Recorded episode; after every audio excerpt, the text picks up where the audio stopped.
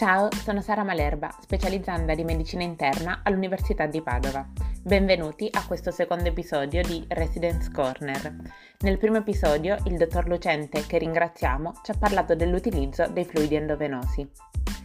Questa volta invece il dottor Biagetti ci parlerà della sepsi. Mettetevi comodi e buon ascolto!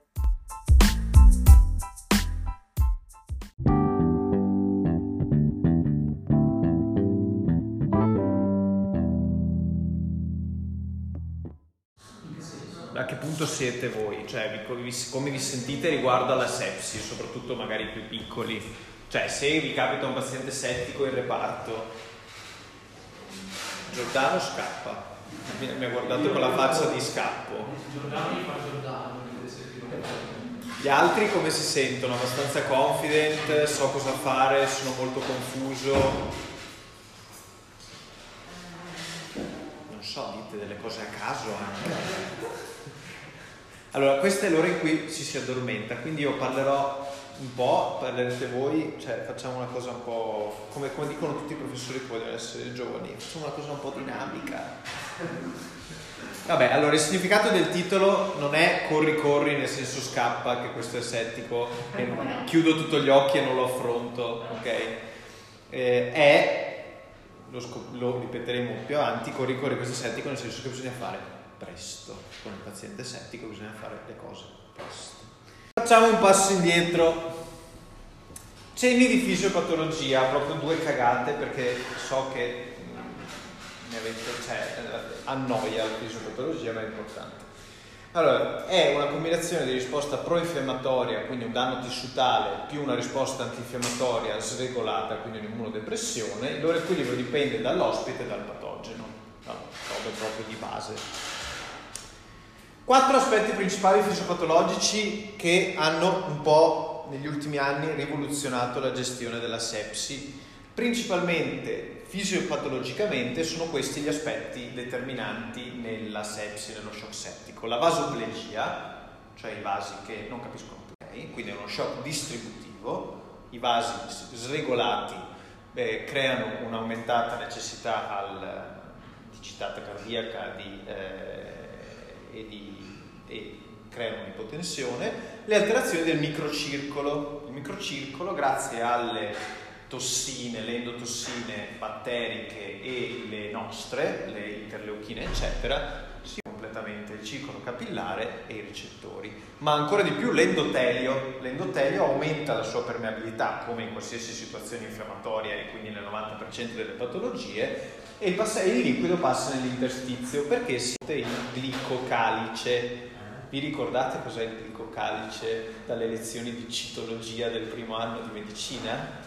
Più o meno? Chi c'era settimana scorsa? Eh? Chi c'era settimana scorsa? Ecco, eh, Fabio, questa è la vendetta di Lucente. Lucente gongola perché chi c'è stato alla sua lezione capisce, chi non c'è stato non capisce. E poi la disfunzione miocardica, il cuore, che sia il cuore di un, uno che ne ha 20, che sia il cuore di uno che ne ha 80 di anni, è depresso e il suo enotropismo è ridotto. Okay? Queste sono le quattro principali alterazioni fisiopatologiche che è bene tenere a mente perché? Perché hanno un impatto diretto sulla terapia. Okay? Sto dicendo cose banali, nuove, mm, vecchie, cagate. Voi sentitevi liberi di darmi un feedback continuo. Il primo fondamentale take home message qual è secondo voi? Anche a giudicare dal titolo del, della presentazione. La sepsia è una patologia tempo dipendente. Corri, corri, il paziente è settico. Col paziente settico non si può perdere tempo. Qui vedete Martin Diogo corre verso un paziente settico. Quindi il step 1 è riconoscere la sepsia. Non posso, non posso, cominciare a trattare una sepsi se non ho capito che il paziente è settico, per cui vi chiamano al cicalino. Dottore, quello a letto 3 non piace molto, vieni a vederlo. Apro le consegne che hai il letto 3, già se è una singola vuol dire che già è un paziente del... Quindi il primo approccio, visto che siamo internisti, è l'anamnesi, ok? Quanti anni ha? Perché guardo le consegne, guardo quanti anni ha. Perché è entrato? Magari è uno che è già settico o uno è entrato per scompenso, febbre, neoplasia attiva, tutti i fattori di rischio per sviluppare la sepsi. Comorbidità cardiache, stati di immunodeficienza, HIV, splenectomizzato, recenti interventi chirurgici, magari il giorno prima questo ha drenato una qualcosa, un ascesso. Recente ospedalizzazione perché poi ci serve per la terapia antibiotica, magari ha già un RMRSA noto o l'ha avuto nei discorsi, nei discorsi ricoveri, tempistica, tre mesi. Se il paziente è stato ospedalizzato negli ultimi tre mesi e ha un antibiogramma degli ultimi tre mesi in cui vedete un germe, verosimilmente quel germe c'è ancora. Confortante. Eh? Dispositivi intravascolari, cateteri vescicali, magari un dializzato e i farmaci che fa. Questo anche ci aiuterà per la scelta della terapia antibiotica e lo vedremo dopo.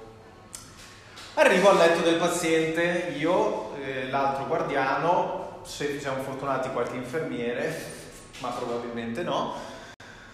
La prima cosa è l'impressione generale, ok? Quindi paziente com'è? Brutto, bello, alterazione dello stato di coscienza, polipnoico, tachipnoico, pallido, sudato, marezzato, l'ABC di fatto. Stringi, stringi, via aeree, respiro, circolazione. I parametri vitali sono la prima cosa che dovete prendere, ok? Io c'è una cosa, che, eh, una cosa importante è che il primo approccio al paziente sono i parametri vitali, probabilmente non sarà un paziente monitorizzato, cioè voglio dire nel, 70% dei casi non sarà un paziente monitorizzato, a meno che non sia uno già bruttissimo. Per cui la prima cosa da fare è prendere i parametri, prima ancora di pensare lo visito, l'eco, eh, parametri. E tra i parametri ci sono tutti questi che vedete, pressione, col calcolo della pressione arteriosa media. La sepsi, attenzione, è la causa medica più frequente di ipotensione persistente. Può esserci però anche uno stato di ipoperfusione tessutale grave anche senza essere ipoteso. Come facciamo a capire? Possono capitare entrambe le cose. La frequenza è spesso elevata ma non sempre, i gram negativi possono dare bradicardia, soprattutto lo pseudomonas. Frequenza respiratoria che dipendente dallo stato di coscienza, ma se uno ha una sepsi avanzata potete trovarlo anche ad 8 antirespiratori al minuto perché appunto come si torna, cioè la prima cosa che dovete fare è vedere se il paziente con l'ABC è in uno stato tale che devo chiamare subito l'anestesista o posso prendermi del tempo. Saturazione dipende, temperatura corporea non è sempre elevata, Spesso l'infermiere vi chiama e vi dice, dottore, il paziente trema tutto. Voi arrivate e fate, hai preso la febbre? Certo, non ce l'ha, 36. Tra 10 minuti ce l'ha, verosimilmente. Cioè il brivido non vuol dire che la febbre ce l'avrò adesso, tra 10 minuti. I grammi negativi però, per esempio, danno ipotermia, che è un fattore prognostico estremamente negativo. Quando ho questi dati posso già calcolare uno score, un news, un quick sofa e quindi già se parametri ancora relativamente stabili andiamo avanti, altrimenti saltiamo la diapositiva numero 26 che è già la terapia, ma facciamo finta che sia un paziente che ha ancora i parametri stabili. Perché parliamo dell'esame obiettivo? Vabbè, qua non è che ci dobbiamo dire molto. Dobbiamo capire da dove viene l'infezione. Allora, quelle che vi ho elencato lì sono le più frequenti eh, sedi di infezione, polmone, eh, le vie urinarie. Le vie urinarie sono le più bastarde di tutte perché l'infezione delle vie urinarie può darvi un'ipotensione persistente come una pressione normale, una procalcitonina negativa come una procalcitonina 40. Eh, può, avere, essere un esame urine negativo perché magari nei giorni prima il paziente ha preso una dose di aumentine e ha negativizzato le, le urine, così come l'urinocultura può essere negativa, può esserci febbre ma non febbre, può essere una prostatite che negli uomini a volte si manifesta solo con la febbre a 39 sono capitati 200.000 casi del genere. Addome, ascessi, diverticolite, eccetera, anche tessuti molli, cellulite, fascite, il piedino diabetico che ci piace tanto avere in reparto, eccetera. Meningite, vabbè, meningite non ne abbiamo viste tante. Esami biochimici, la prima cosa che faccio è l'emogas. Perché? Perché abbiamo detto che dobbiamo avere i lattati. E qua è interessante vedere che gli studi, io non ho riportato in ogni slide la bibliografia esatta del passaggio, ma perché ho preso tutto da quello che vi ho fatto vedere all'inizio. E due, sopra i 2 millimoli abbiamo detto che è una sepsi, sopra i 2 millimoli il ipotensione resistente è uno shock settico, sopra i 4 millimoli, anche se è una pressione normale, è uno shock settico. Per cui il famoso paziente che ha 120-80 ma che ha 5 di lattato, mm, non bene. È capitato questo weekend. Il paziente ancora con 110-70 di pressione è arrivata con 6 di lattati. Okay. Ed era già settica è l'esempio paradigmatico di cosa non bisogna fare con una sepsi, nel senso che poi non è stata individuata subito per vari motivi, già in, in pronto soccorso né da noi, è stata lì 12 ore, poi ha fatto ieri di notte più sbagliati, poi è andata insieme a dove ha incontrato la povera Alberta che ha fatto già tentato di tutto e per tutto, però una gestione sbagliata dall'inizio, perché dall'inizio non era stato identificato il problema. Valori alti dei lattati sono collegati ad alta mortalità mentre alcuni pazienti sono iperlattacidemici ma non ipoperfusi, per cui lì vedete poi, per cui lì ovviamente c'entra la, quello che gli è successo. Chiaro che se il paziente è caduto e magari è stato a terra 16 ore come capita ai nostri anziani, magari non è settico ma ha 15 lattati, ma probabilmente non dipende dalla sepsi, probabilmente dipende che è freddo, cioè, dovete sempre fare una correlazione con tutti i dati che avete ovviamente. Anche i lattati insieme alla pressione arteriosa media sono una, una, misurazione da monitorare frequentemente perché vi dà l'esempio, vi dà la misura di cosa state facendo se giusto. Esami ematochimici sono quelli che ci abbiamo già. Prima cosa da fare, visto che stiamo, cioè ve ne parlo da una prospettiva puramente di reparto, ho già un tot di esami di Galileo, guardo cosa c'è, perché magari mi accorgo di qualcosa di cui i giorni prima non mi ero accorto, perché il paziente improvvisamente, cioè perché il paziente nel corso dei giorni si è anemizzato, è diventato, ha avuto una leucocitosi ingravescente, ha avuto una leucopenia ingravescente. Boh. Quindi profilo, profilo ematologico completo, neutrofilia o neutropenia, male male anche questa, perché i RAM negativi danno neutropenia, brutta roba. Non, tra l'altro è interessante, non si è ancora capito il meccanismo fisiopatologico per cui danno neutropenia Trombocitopenia può essere carcinopenia legata alla sepsi anche senza CID o relata alla CID, ma per, per avere la CID poi devo farmi il profilo CID. Glicemia, retroiti, albuminemia lo chiedono sempre i rianimatori. I rianimatori mi chiedono sempre con una sepsi quanto aveva di albumina. E la prima risposta che dà di solito il guardiano è eh, giustamente perché noi non facciamo attenzione all'albumina. L'elettroforesi proteica, quanti la sappiamo leggere? Io non lo so ancora leggere urea creatinina, astalt bilirubina nelle sepsie frequente litero colestatico e il profilo CID MedCalc, fondamentale anche per il profilo CID, che, per cui tra l'altro esistono diversi score, di cui alcuni sono un po' più validati di altri, ma non c'è proprio uno score perfetto. E la CID, primo, la prima causa di CID, cioè il 35% delle CID, è una sepsi. Okay. Se un paziente è in CID, verosimilmente è sepsi. PCR e procalcitonina. Attenzione che se voi fate gli esami subito a letto del paziente e trovate una procalcitonina 0,4 dite bello, non è settico, perché il giorno dopo magari è 52, perché ha una tempistica, una cinetica che, eh, per cui si può elevare anche 24-36 ore dopo. È un esame urine. A volte guardando il catetere vedete che questo ha del succo alla pera dentro al, al catetere, forse potrebbe essere una sepsi delle urinarie. Eh lo so, fa schifo Camilla, però... Emoculture, ormai c'è una raccomandazione fortissima da anni, almeno due coppie di emoculture il più precocemente possibile, prima di fare l'antibiotico. Se non ci riesco però, le, culture possono sterilizzarsi se eseguite anche dopo eh, qualche minuto, qualche ora dalla somministrazione di antibiotico. Quindi prima devi fare il eh, prelievo di campione e poi inizi l'antibiotico. 10 ml per ogni flacone in 2-3 coppie di flaconi, ma a noi non, non interessa la... Noi non ci interessa sapere quanto devono riempire i flaconi, perché lo devono sapere gli infermieri, ok? Se però avete l'infermiera al primo giorno che vi dice quanto devo riempire i flaconi, 10 ml almeno. Ovviamente da sedi multiple, quindi se ho un catetere, se ho un catetere, se un catetere mandolurinocultura, se ho un CVC, un PIC, un drenaggio, tutto ciò che vedete dentro al paziente che non è suo va colturato. Okay? ma non sono giustificato a ritardare l'inizio della terapia antibiotica se non riesco a fare le emoculture. Vi viene in mente un esempio, una situazione in cui non riuscite a fare le emoculture? Non ha, no, gli accessi magari ce li ha e quindi riesce a fare l'antibiotico ma non riescono a trovare la vena. Per qualsiasi motivo. Lì, vabbè, vabbè, lì è un po' difficile poi riempire facendo per eliminare arteria, quindi insomma un po' casino. Si ripeterà diverse volte questa slide durante la presentazione per, perché è l'unico concetto veramente importante.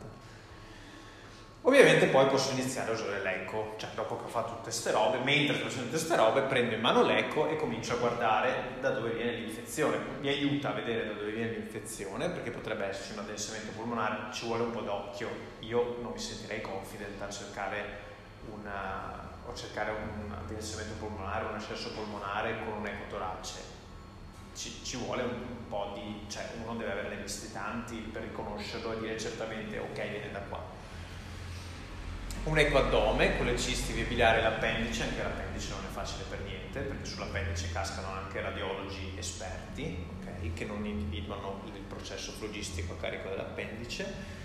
Idroureteronefrosi, importante per vedere se magari ho un calcolo in mezzo alle vie urinarie eh, e quindi vedo dilatazione, e un eco dei tessuti molli, trombosi, suppurativa, raccolte, vabbè, queste sono un po' più rare, cioè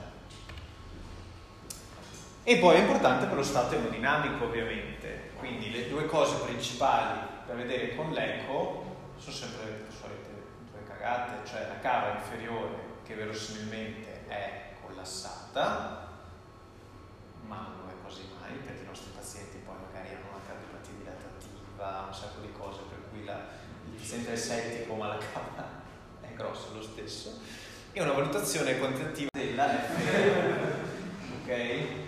Lui vi dà il 70% a occhio, voi a occhio potete vedere se sto cuore si muove o no. Altro imaging, un RX torace, vedete un bel addensamento, la polmonite viene da là, un attacco addome nelle situazioni più brutte in cui l'addome è brutto, eh, avete il sospetto che ci sia perforato, una diverticolite, eccetera, potete fare un attacco, così come un attacco per fascite. E passiamo già alla terapia, ma no, sono stato sveltissimo. Domande fino a qua, cose, vabbè, tutte, cioè, tutte cose abbastanza tranquilli o no? Qualcosa che non sapevate, ve l'ho detto. Questa l'ho fotografata e incollata lì perché è... Mm, boh, a me piaceva molto perché eh, stratifica la terapia in base a... Non ci siamo messi d'accordo. Le fate vedere anche tu? Quasi. Fonti diverse ma quattro fasi. Esatto, allora perché c'è una fase di eliminazione, una fase di ottimizzazione, una di stabilizzazione e una di recupero. Quella che interessa a noi nell'immediato è una fase di rianimazione e ottimizzazione della terapia. Se, no, se ve l'avete dimenticato nel frattempo ho pensato di rimettere questa, questa informazione. Allora, quale fluido utilizziamo? Ormai Fabri ve l'ha detto, non è più è il segreto di Pulcinella, i cristalloidi, ok? Sì, esatto. All'unanimità raccomandati, cioè c'è un 200% di evidenze su questa cosa, ma meglio le soluzioni bilanciate. Quali sono le bilanciate? Oltre al lattato viene in mente un'altra, che usiamo anche in reparto spesso, l'elettrolitica, l'idratante. L'isolite no, perché nell'isolite c'è il glucosio e il glucosio, per le sue proprietà osmotiche, va eh, a portare l'acqua dentro le cellule, quindi una distribuzione intracellulare. Okay? La migliore è appunto la ringer lattato per evitare il rischio di acidosi ipercloremica che ti dà la sodio cloruro e quindi che aggrava la prognosi della sepsi. I colloidi sono controindicati, satana, quindi emagel, Voluven, si usano per più per niente, ok? Dimenticatevi. L'albumina è suggerita, ma solo se il paziente ha già ricevuto grandi quantità di liquidi, ci torneremo. Non in prima istanza comunque. Cristalloidi, subito. Noi tra l'altro abbiamo i bottiglioni da 3 litri di ringarlattato in reparto, mi sa, quelle robe enormi. 3 litri, però 3 litri di ringarlattato non li useremo mai. Perché?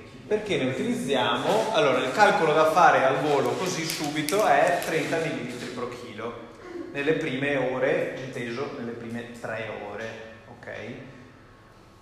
Comunque nella prima ora ne devo fare 1000. Comunque iniziamo da subito a fare la fluidoterapia. 30 ml pro chilo vuol dire che noi che calcoliamo sempre 70 kg per tutti i nostri pazienti sono 3 per 7, 2100, 2 litri. Ok? 2 litri nelle prime 3 ore, difficile non farli. La paziente di questo weekend famosa ne pesava circa 45, quindi già dopo un litro era piena, che poi era una cirrotica che non mobilizzava, insomma. Come lo somministriamo? Io ho trovato interessante in questa informazione, e cioè che non si somministra in continuo a 83 cc ora come piace fare a noi intervisti, ma bisogna fare dei boli rapidi.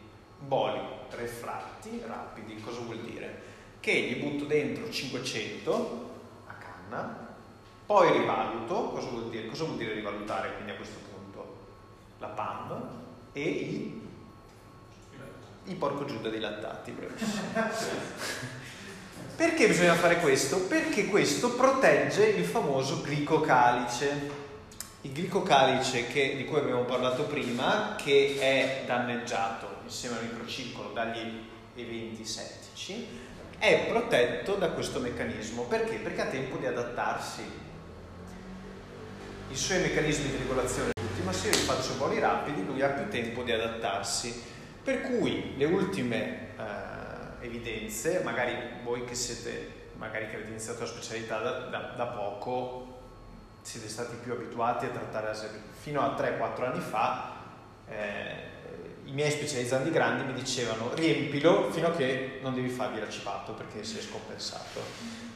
Non è più così, ok? Probabilmente l'unico eh, meravigliato di questo sono io. Eh, L'obiettivo del trattamento dello shock settico devi rianimare il microcircolo e lo fai in questo modo qua. Provi a farlo in questo modo qua. Questa è la consensus della Simeu che appunto vi invito anche a leggere perché è fatta molto bene, vi fa vedere tutte le, fa vedere tutte le, le meta-analisi, tutti gli studi. Più che il macrocircolo vai sul microcircolo quando ci fermiamo con i fluidi, bisogna vedere la diuresi se comincia a sbloccarsi, i lattati se cominciano a cleararsi, ok? Cosa vuol dire clearance dei lattati? Vuol dire dopo averli fatto 500, 1000, i lattati cominciano a scendere, allora lì comincio a dire mm, meglio. L'ecografia per vedere la vena cava inferiore, poi c'è questo interessante EVLV che è il liquido che si forma nell'interstizio polmonare. Qui è logico, ormai dovreste spiegarmelo voi. Il microchip gli faccio dei liquidi, se gliene faccio troppi o se gliene faccio male, visto che sono molto permeabili, le, gli endoteli sono molto permeabili, vado ad accumularsi tutto il terzo spazio e quindi nel polmone. E a me non interessa che si accumuli nel polmone, perché sennò comincio ad avere più di un problema, cioè comincia anche ad andare insufficienza respiratoria. Come faccio a vedere se si è riempito? L'ecotorace è un buono strumento. ok? Comincio, cioè guardo se al mio riempimento volemico ha risposto ottimizzando i suoi parametri o se ha mandato tutto nel polmone. Un'altra domanda, quindi anche l'utilizzo di boli far passare meno acqua nei polmoni? Questo dicono gli studi. Inizialmente gli studi dicono questo, perché eh, come, come, dicono tutti un po' così, eh, eh, cioè 500 di fisiologica non fanno male a nessuno, nel senso che si ripeti 10 volte. Esatto, infatti 500, cioè nel senso i boli rapidi ti danno la misura di quanto questo risponde, poi ci sono tutta una serie di altri parametri che però sono più da terapia intensiva, a noi non ce ne sbatte niente, del, cioè dello stroke volume, tutte quelle robe lì, no, no, no, devi avere delle misure di... No, lo so che Fabrizio ve ne ha parlato e voleva prepararmi il terreno, però purtroppo sono cose che puoi monitorare bene solo in un ambiente di terapia intensiva cioè noi non abbiamo spesso il tempo di andare a misurarci lo stroke volume e farci mille pippe mentali su sta roba. È molto utile perché gli studi dimostrano che è molto utile. Però noi non, non riusciamo, non abbiamo neanche le competenze probabilmente per farlo bene. Okay? Quando io comincio a capire che il paziente non sta rispondendo bene ai liquidi, eh, devo fare una cosa che eh, gli internisti eh, sono un po' refrattari a fare, cioè iniziare un, un vasopressore, come in questo caso la noradrenalina. La noradrenalina è, era satana fino a qualche tempo fa per i reparti di medicina interna, perché fatevi venire in mente una delle cose per cui si dice non usate la noradrenalina in medicina interna, ditemene una. Perché extravasa? Perché extravasa? Perché non hai il centrale. Perché non hai il centrale detto la stessa cosa, fai parlare la posta. Cosa hai detto Sofia? Perché devi monitorare l'insorgenza di aritmie maggiori, tutte queste cose qua. Okay. E in realtà eh, se non mi bastano i liquidi per arrivare a 65 ml di mercurio siamo proprio nello shock settico. Vi ricordate le definizioni? La sepsi era questa, lo shock settico quando ho iniziato a fare i liquidi e dopo un po'. Qui siamo come tempistica, da quando abbiamo riconosciuto la sepsi, siamo intorno alla seconda, terza ora, ok? Stiamo vedendo che oltre a... Eh, a passare rapido il pensiero nella testa, bella guardia di me. Siamo nel momento in cui la prima linea non ha funzionato proprio benissimo, però abbiamo fatto tutto correttamente, cioè la prima linea è quella. Comunque devi tentare il riempimento volemico nella prima ora con 1000 cc e tra la seconda e la terza ora fare i 30 ml kg. Questo è un atteggiamento corretto. Perché ve lo dico in questo modo qua? Perché quando fate le cose in maniera corretta, da linee guida di scienza e coscienza, tutto quello che è, non sbagliate mai. Perché anche se il paziente non risponde, si aggrava, eccetera, avete agito bene. Ok? Per cui a questo punto è ora però di andare sui vasopressori, che vanno utilizzati precocemente proprio perché ci aiutano a fare quello che abbiamo detto fino ad adesso, cioè rianimare il microcircolo. I vasopressori controintuitivamente rispetto a quello che vi verrebbe da pensare e come mi ha detto il rianimatore sabato mi fa no non mettergli la noradrenalina perché se gli metti la noradrenalina vasocostringe questa è una cagata.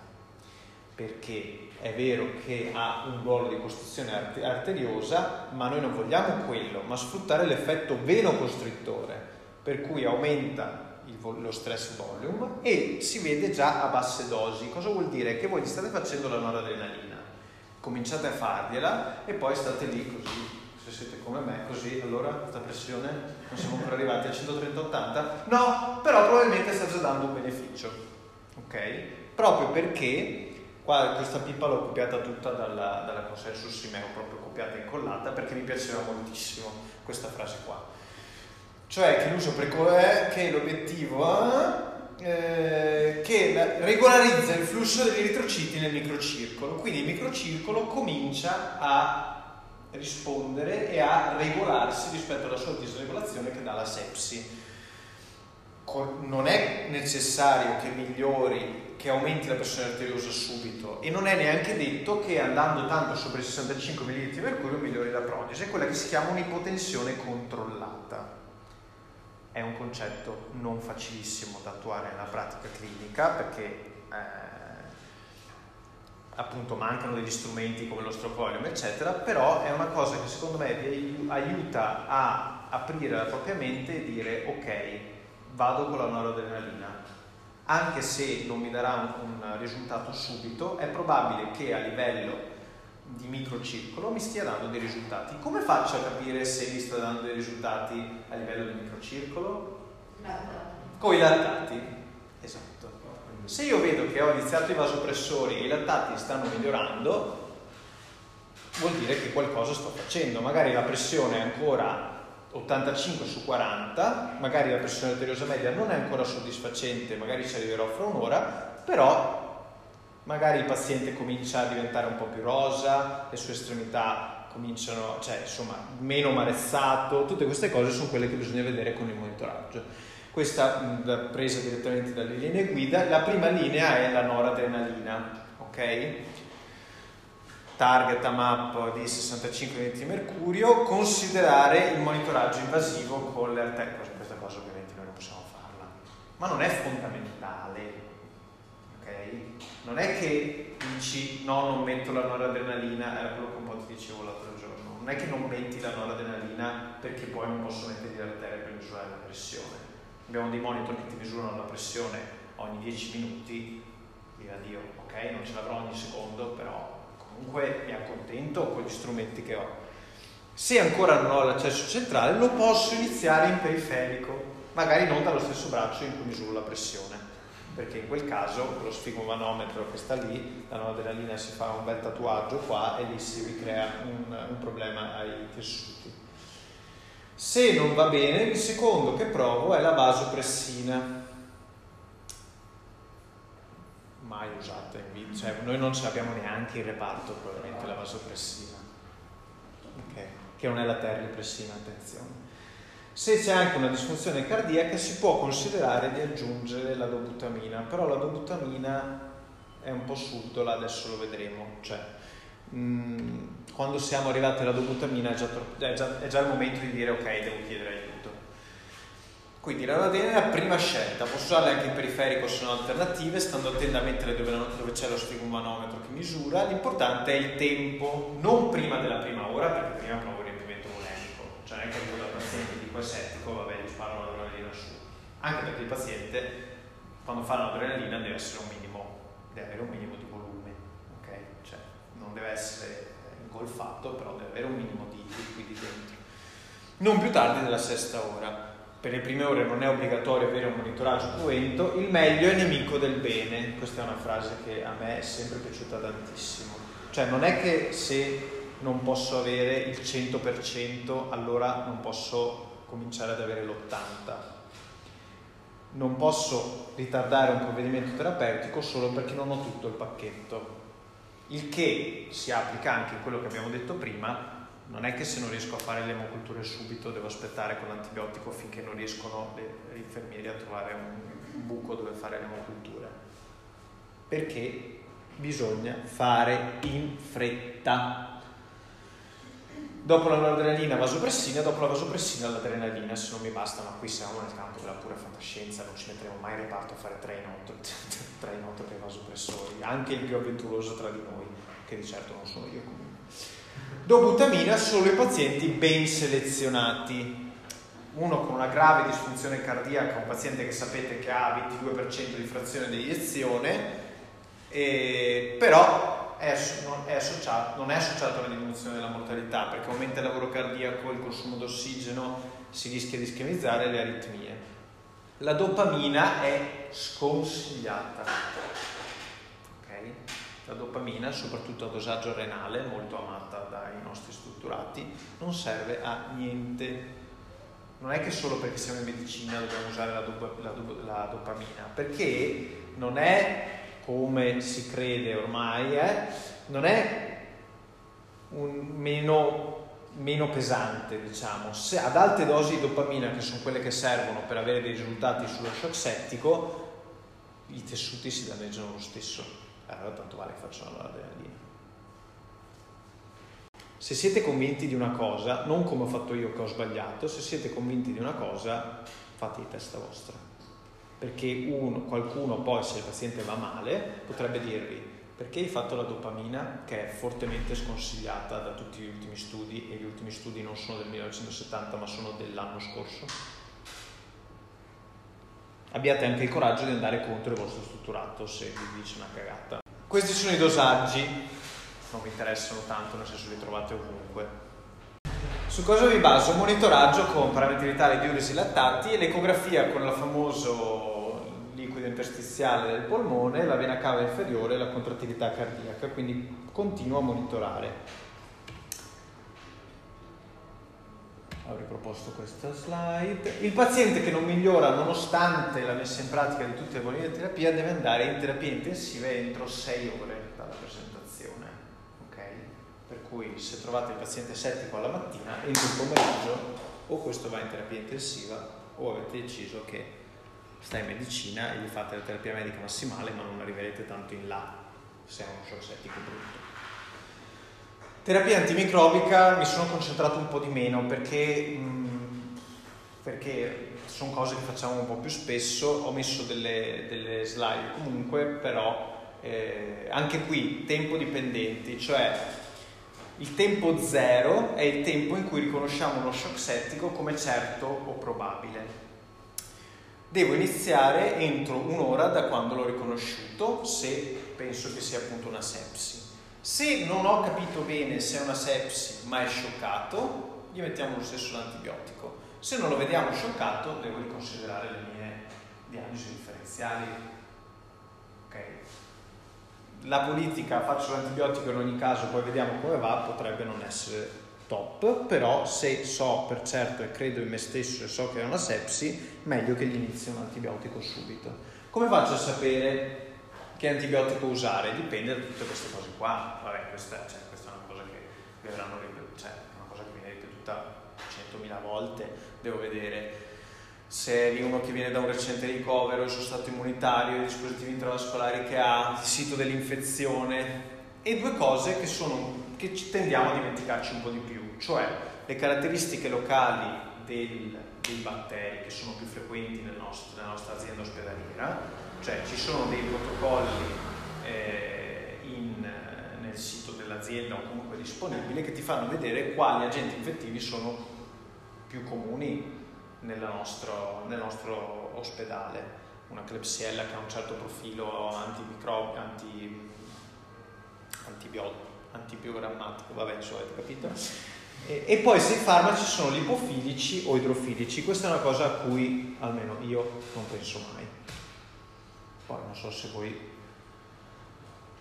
E adesso capiamo meglio cosa vuol dire. La prima dose di farmaco poi deve essere piena, indipendente dalla funzione renale, non cominciate a farvi pippe tipo ah, 8 di filtrato, devo fargli mezzo, un quarto di grammo di merrem un grammo di MRM e poi da domani farà adeguato funzione renale perché la prima dose è una dose da carico. Queste poi, vabbè, queste slide poi ve le do, ma insomma queste tabelle le trovate dappertutto, rischi, rischi per MRSA, ESBL, Pseudomonas, Candidemia e questa è eh, l'unica slide sul trattamento antibiotico che ho fatto, nel senso che anche questa l'ho trovata abbastanza eh, esplicativa, come vedete in base al sito di infezione e al rischio che sia eh, ci sia un SBL o sia un'infezione comunitaria, eccetera, vi dà l'antibiotico più.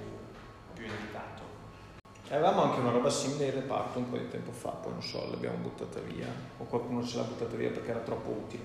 Fondamentale il controllo della fonte. Il controllo della fonte è fondamentale. Cosa vuol dire il controllo della fonte?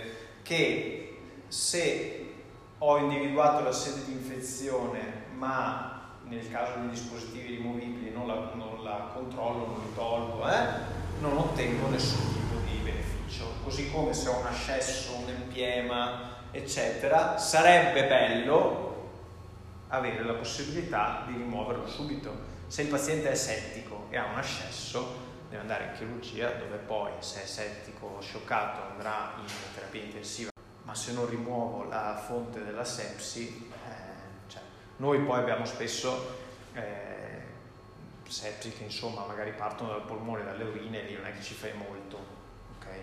Non puoi neanche togliere, cioè non è neanche indicatissimo togliere un catetere subito, cioè un catetere infetto subito eh, dal, magari, fai, magari, lo sostituisci quando però hai già iniziato terapia antibiotica, sei già dopo un paio di giorni, eccetera.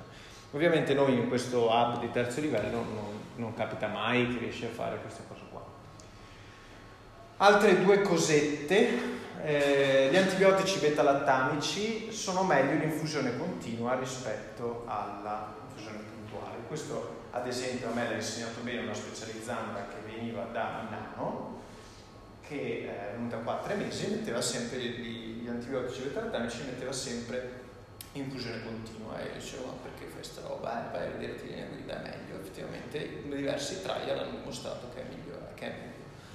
Però, però ci vuole l'infusore in teoria. Ci vorrebbe l'infusore sì. cioè quello che andare, Sì, come facciamo andare le pompe, ah. facciamo andare le pompe più o meno, cioè li metti in tot millilitri l'ora, in 6 ore, eccetera. Sì, noi non abbiamo gli strumenti ottimali per fare questa cosa. Rivalutare giornalmente la dose di mantenimento in base a funzionalità epatica, dosare la concentrazione, occhio agli obesi, perché gli antibiotici lipofili hanno ovviamente un volume di distribuzione maggiore, quindi probabilmente la loro concentrazione nel sangue sarà eh, diversa.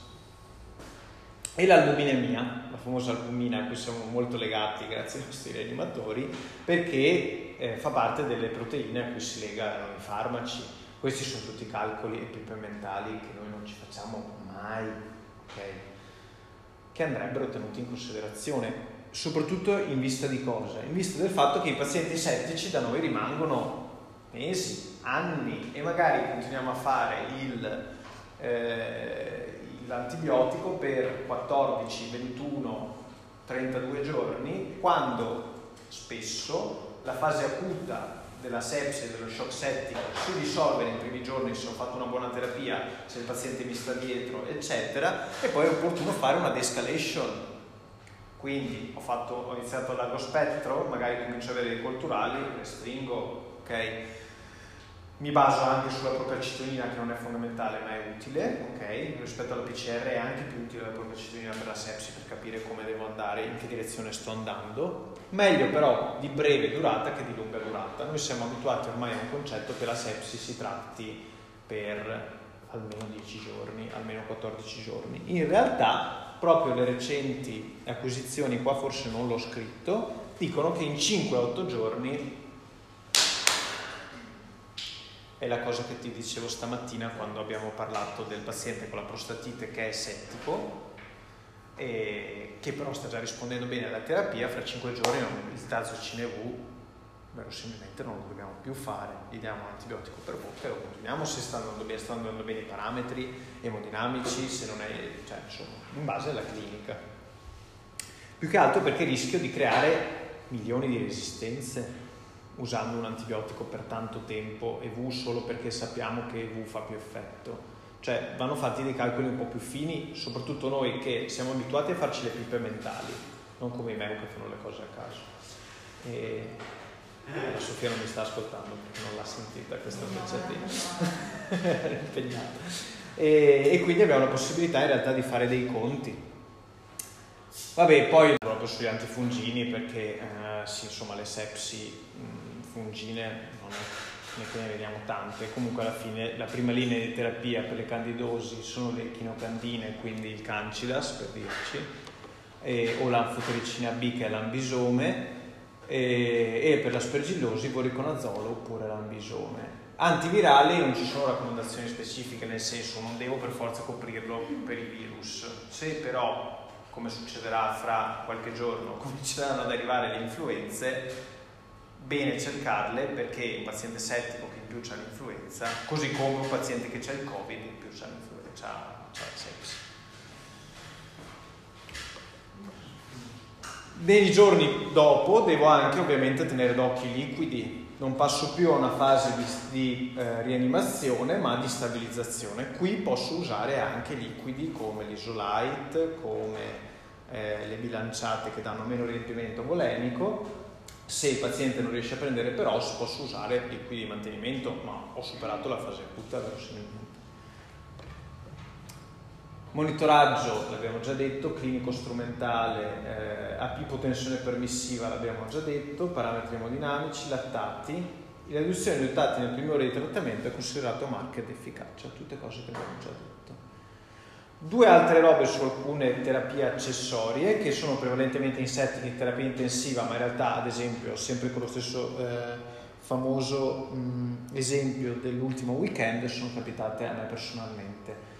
Ossigenoterapia e ventilazione, chiaramente non serve dirvi che se il paziente è desatura bisogna mettergli l'ossigeno con un target del 94%, se non bastano meglio, sono meglio gli alti flussi rispetto alla CPAP, rispetto al. Adesso noi sono totalmente sdoganati, quindi li hanno tutti in reparto, compreso noi, quindi via con gli alti flussi. Corticosteroidi Se non ha risposta ai vasopressori posso provare con 50 mg di idrocortisone. C'è una raccomandazione debole, ma c'è. Emoderivati, devo trasfondere? No. Solo se è sotto i 7 grammi litro, in cui credo che la trasfusione gliela fareste in ogni caso. Credo. Se non ha un ischemia carico, se non ha un'emorragia acuta, ma la mortalità è risultata identica in valori tra 7 e 9 e tra 10 e 12 di emoglobina. Quindi non è indicata a priori la trasfusione. Non date plasma fresco concentrato se non ha un'emorragia o se non deve fare procedure invasive. Ad esempio, per cosa potremmo decidere di chiedere il plasma fresco concentrato quando abbiamo un paziente settico davanti? Perché deve mettere un CVC.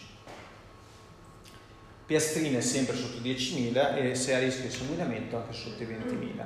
Glicemia target da 144 a 180, sopra 180 devo abbassargliela la dialisi ovviamente si concomita insufficienza renale e la CRRT è preferibile, però è una cosa che a noi non ci riguarda.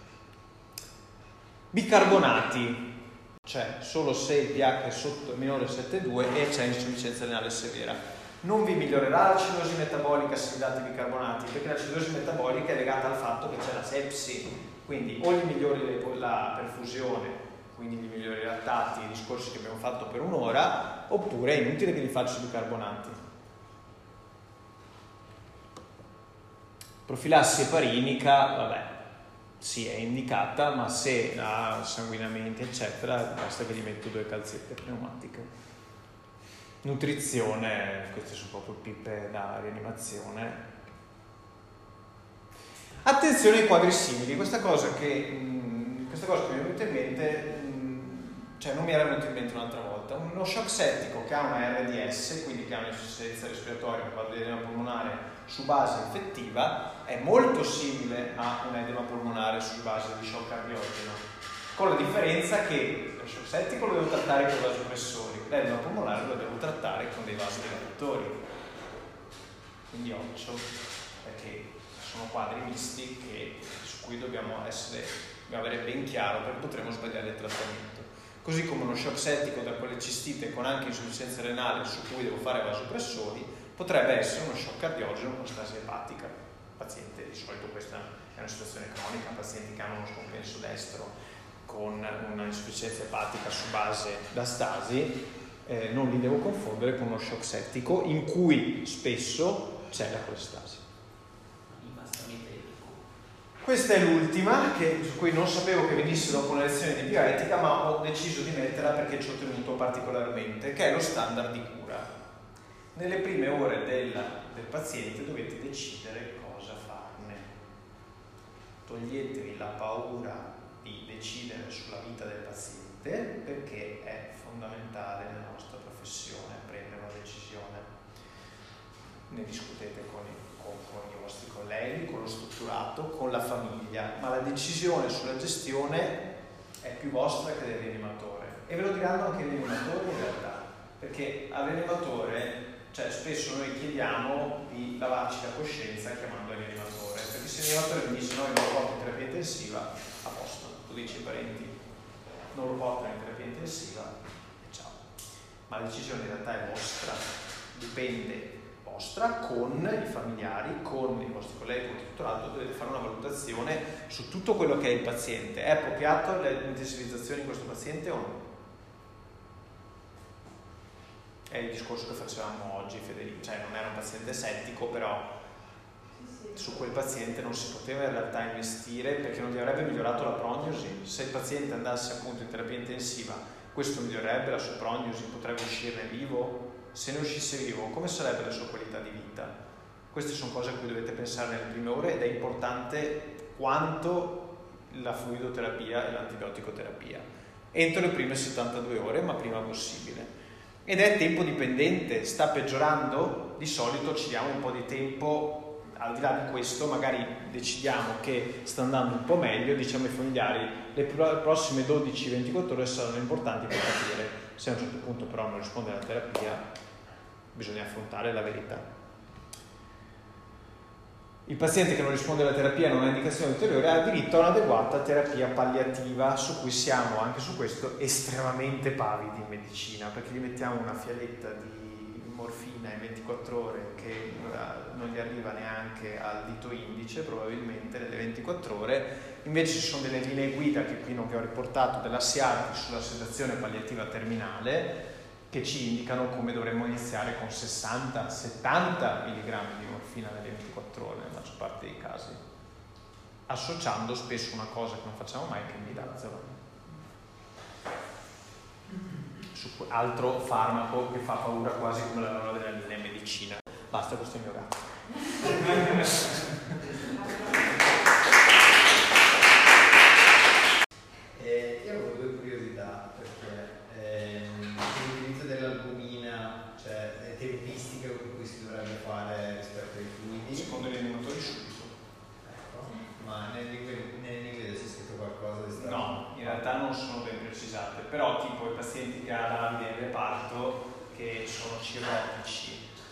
pazienti che noi abbiamo anasarcatici per portargli un po' di liquido indietro glielo cioè un flacone glielo fai non è controindicato per ricordarsi non ci sono catofani non sono segnati catofani almeno io. no allora cioè, bisogna andare a scavare un po' di più cose che non ho fatto io personalmente okay? io nelle, nelle, queste linee che parlo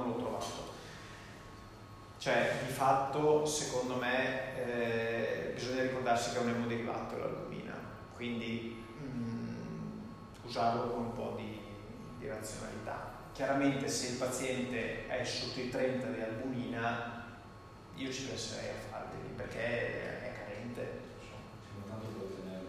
Poi emodinamicamente nel gioco. Esatto, poi non te li danno, la nostra esclusione non te li dà. Noi di solito, io di solito faccio quelli che ho in reparto, cioè li faccio due flaconi che magari ho in reparto intanto, ma non è quello che cambia la prognosi No, perché anche ne avevamo parlato di questa roba che probabilmente non serve a niente perché non è vita molto breve. Per esatto, esatto.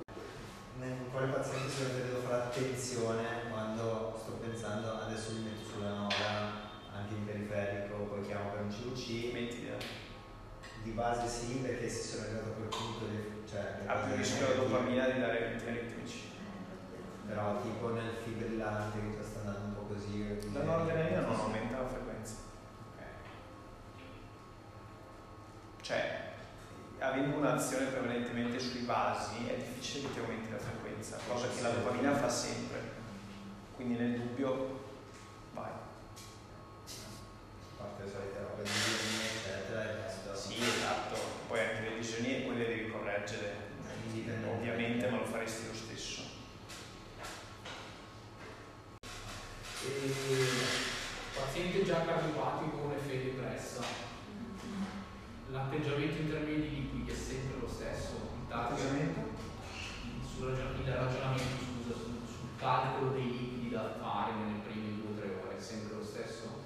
Sì non c'è evidenza che in realtà tu devi o magari metto prima la non so, penso subito a associarmi no, no, no, lo fai comunque subito lo fai comunque subito e poi in caso è, uno di quegli, di quei casi dove puoi pensare di aggiungere la dobutamina sì, sì, sì. però come liquidi inizi perché comunque parti da una condizione di tensione di svalvolamento del microcircolo. Poi se è uno shock cardiogeno su settico, anche cioè, lì, lì non, non è, cioè, lì devi fare, devi fare no, adrenalina, dobutamina, adrenalina, cioè shock cardiogeno, shock settico su cardiogeno va in terapia intensiva o no, perché noi non abbiamo gli strumenti. Perché lì deve sia avere una monitorizzazione con un'arteria, cioè insomma. fare più ponti, farmaci insieme. Però in linea di massima se ti capita, non capita fortunatamente così di frequente, però se ti capita comunque l'approccio è lo stesso. No, guarda, sì, ho guardato un paio di robe su questa roba qua che mi chiedi, sì, comunque la fase di rianimazione non è quella perché è vero che tu hai una frazione di elezione depressa e quindi i liquidi che gli dai possibilmente non li mobilizza, ma a quel punto eh, se gli stabilizzi il circolo, nel senso che eh, sai che ha abbastanza volume, gli metti una buona pressione, metti che la pressione va sopra i 100-110, a quel punto se sai che non mobilizza puoi dargli anche un po' di stimolo diuretico, che rimane su 90-60 magari, è come se tu gli creassi un circolo tu, cioè gli, gli ricostruisci la bomba. Dopo lì puoi usare chiaramente, puoi usare chiaramente diuretico, eccetera, se sai di avere un cuore che non... Però comunque il, il, di noto poi il, il vasopressore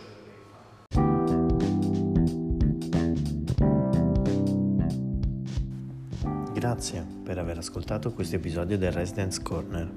Il link alle slide utilizzate nella presentazione lo trovate in descrizione all'episodio. Alla prossima!